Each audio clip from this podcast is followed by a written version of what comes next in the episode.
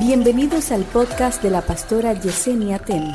A continuación, una palabra de salvación, restauración y vida de Dios. vida de Dios. Identifica lo que está en desorden en tu vida y ordénalo. Porque Satanás se mueve en el desorden. Si tú le debes a alguien, págale. Si no tienes todo lo que le debes, haz un plan de pago y da la cara. No estés comprando cosas, no estés satisfaciendo tus deseos antes de cumplir con tus responsabilidades. Eso es desorden. Eso estanca tus finanzas, la estanca. Si tú tienes un desacuerdo con alguien, estás en enemistad con alguien, haz todo lo que tú puedes para ponerte en paz con la persona que tú estás en enemistad.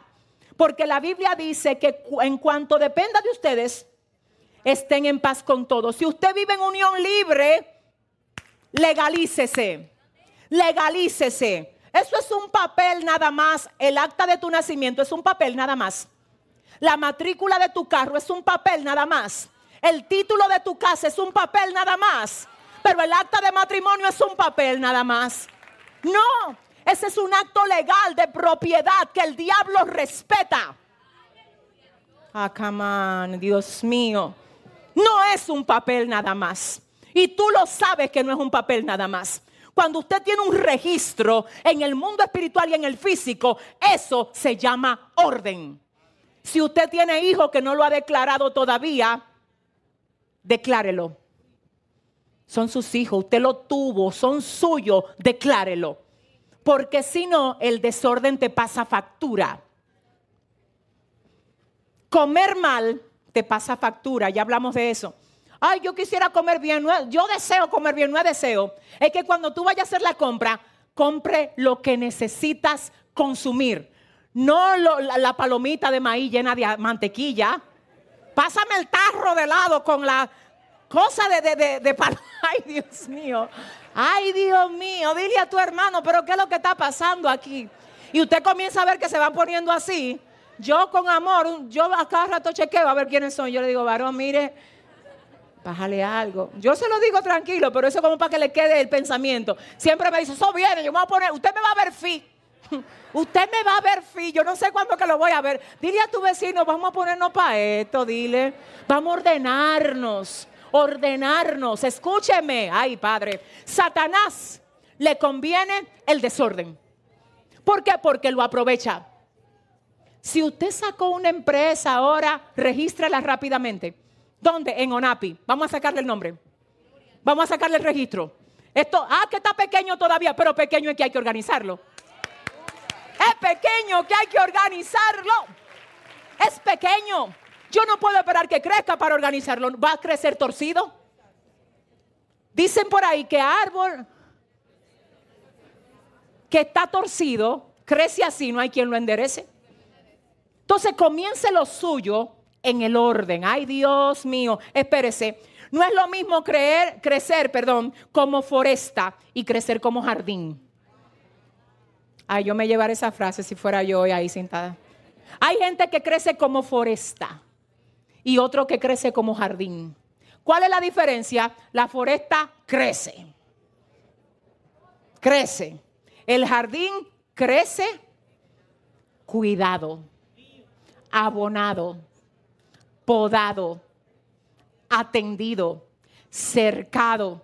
No es lo mismo pasar por una foresta que pasar por un jardín. Usted lo admira y dice, wow, qué belleza. Así es que Dios quiere que esté lo tuyo. Todo lo tuyo tiene que estar como jardín. Que la gente mire tu casa y diga, wow, qué belleza.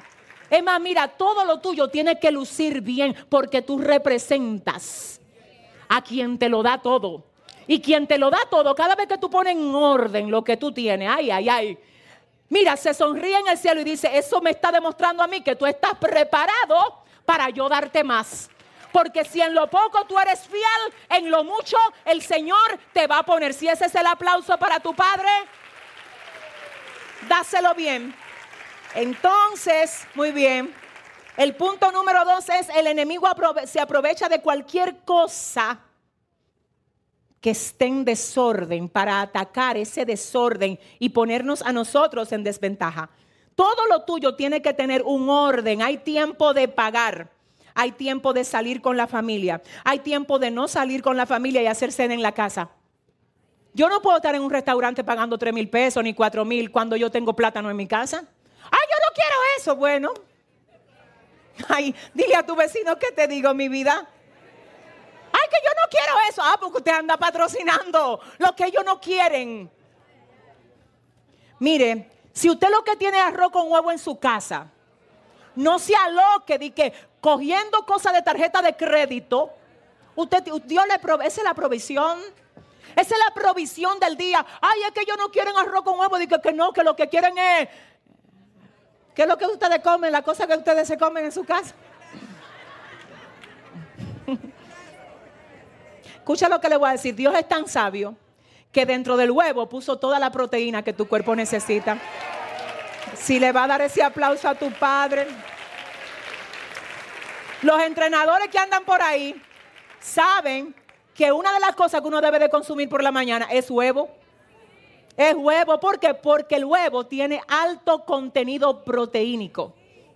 Pero hay gente en su casa que lo que tienen es arroz con huevo. Y déjame decirte lo que hace Dios. Cuando Dios te limita la provisión, dentro de la provisión limitada está todos los nutrientes que tú necesitas consumir. Yo no sé por qué no se trae, es que no es que yo puedo y no quiero, es que Dios sabe que es lo único que puedo comer. Y si tú lo que puedes es comer arroz con huevo la semana, dale gracias a Dios por eso, porque hay gente que tiene menos que tú. Hay gente que tiene menos que tú. ¿Alguien lo entiende? ¿Usted cree que orden que usted teniendo cosas ahí que no son las que usted desea comer, pero son las que tiene, te vaya a endeudar pasando una tarjeta de crédito por 12 mil, 15 mil cuando tú ganas 20? No hay orden ahí. Orden es, Señor, mira, gracias por esta provisión. Dios, si eso es lo que tú me traes, eso es lo que yo me voy a comer. Dios, cuando tú me quieras dar algo diferente, yo voy a estar aquí, pero yo quiero andar en tu orden. Orden. Los compromisos y las necesidades siempre van primero que los deseos y los gustos. Hay gente que está patrocinando deseos y gustos sin pagar la casa. O sea, así mismo, ¿eh? Sin pagar el colegio. Y a tu muchachito lo tiene pasando vergüenza. Tus hijos no son hijos de vergüenza.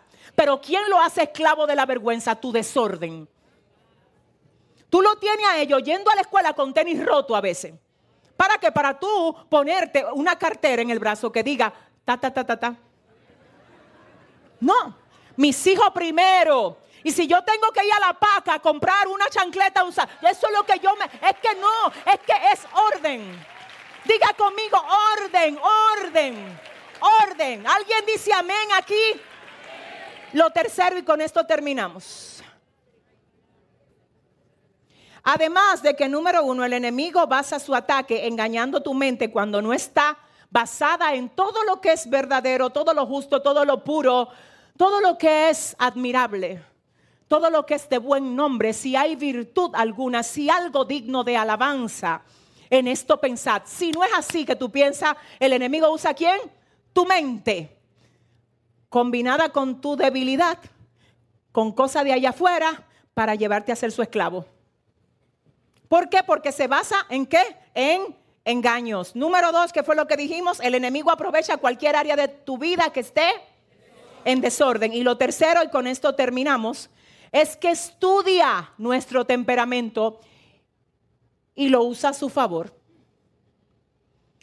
En una ocasión leí un libro llamado Tácticas de Guerra que decía que el enemigo de nuestras almas, si ve que somos coléricos, busca irritarnos. Y si somos arrogantes, busca fomentar nuestro egocentrismo. Porque tu egoísmo te mata a ti. Y tu cólera te destruye a ti. Él no tiene nada que hacer, él solamente incita a lo que ya tú tienes. ¿Por qué? Porque estudia nuestro temperamento y lo utiliza a su favor. Por eso es que Salmo 37, 8, ¿qué dice Cristina? Desecha la ira y el enojo, no te alteres, que eso empeora las cosas. Dios mío, ayúdanos.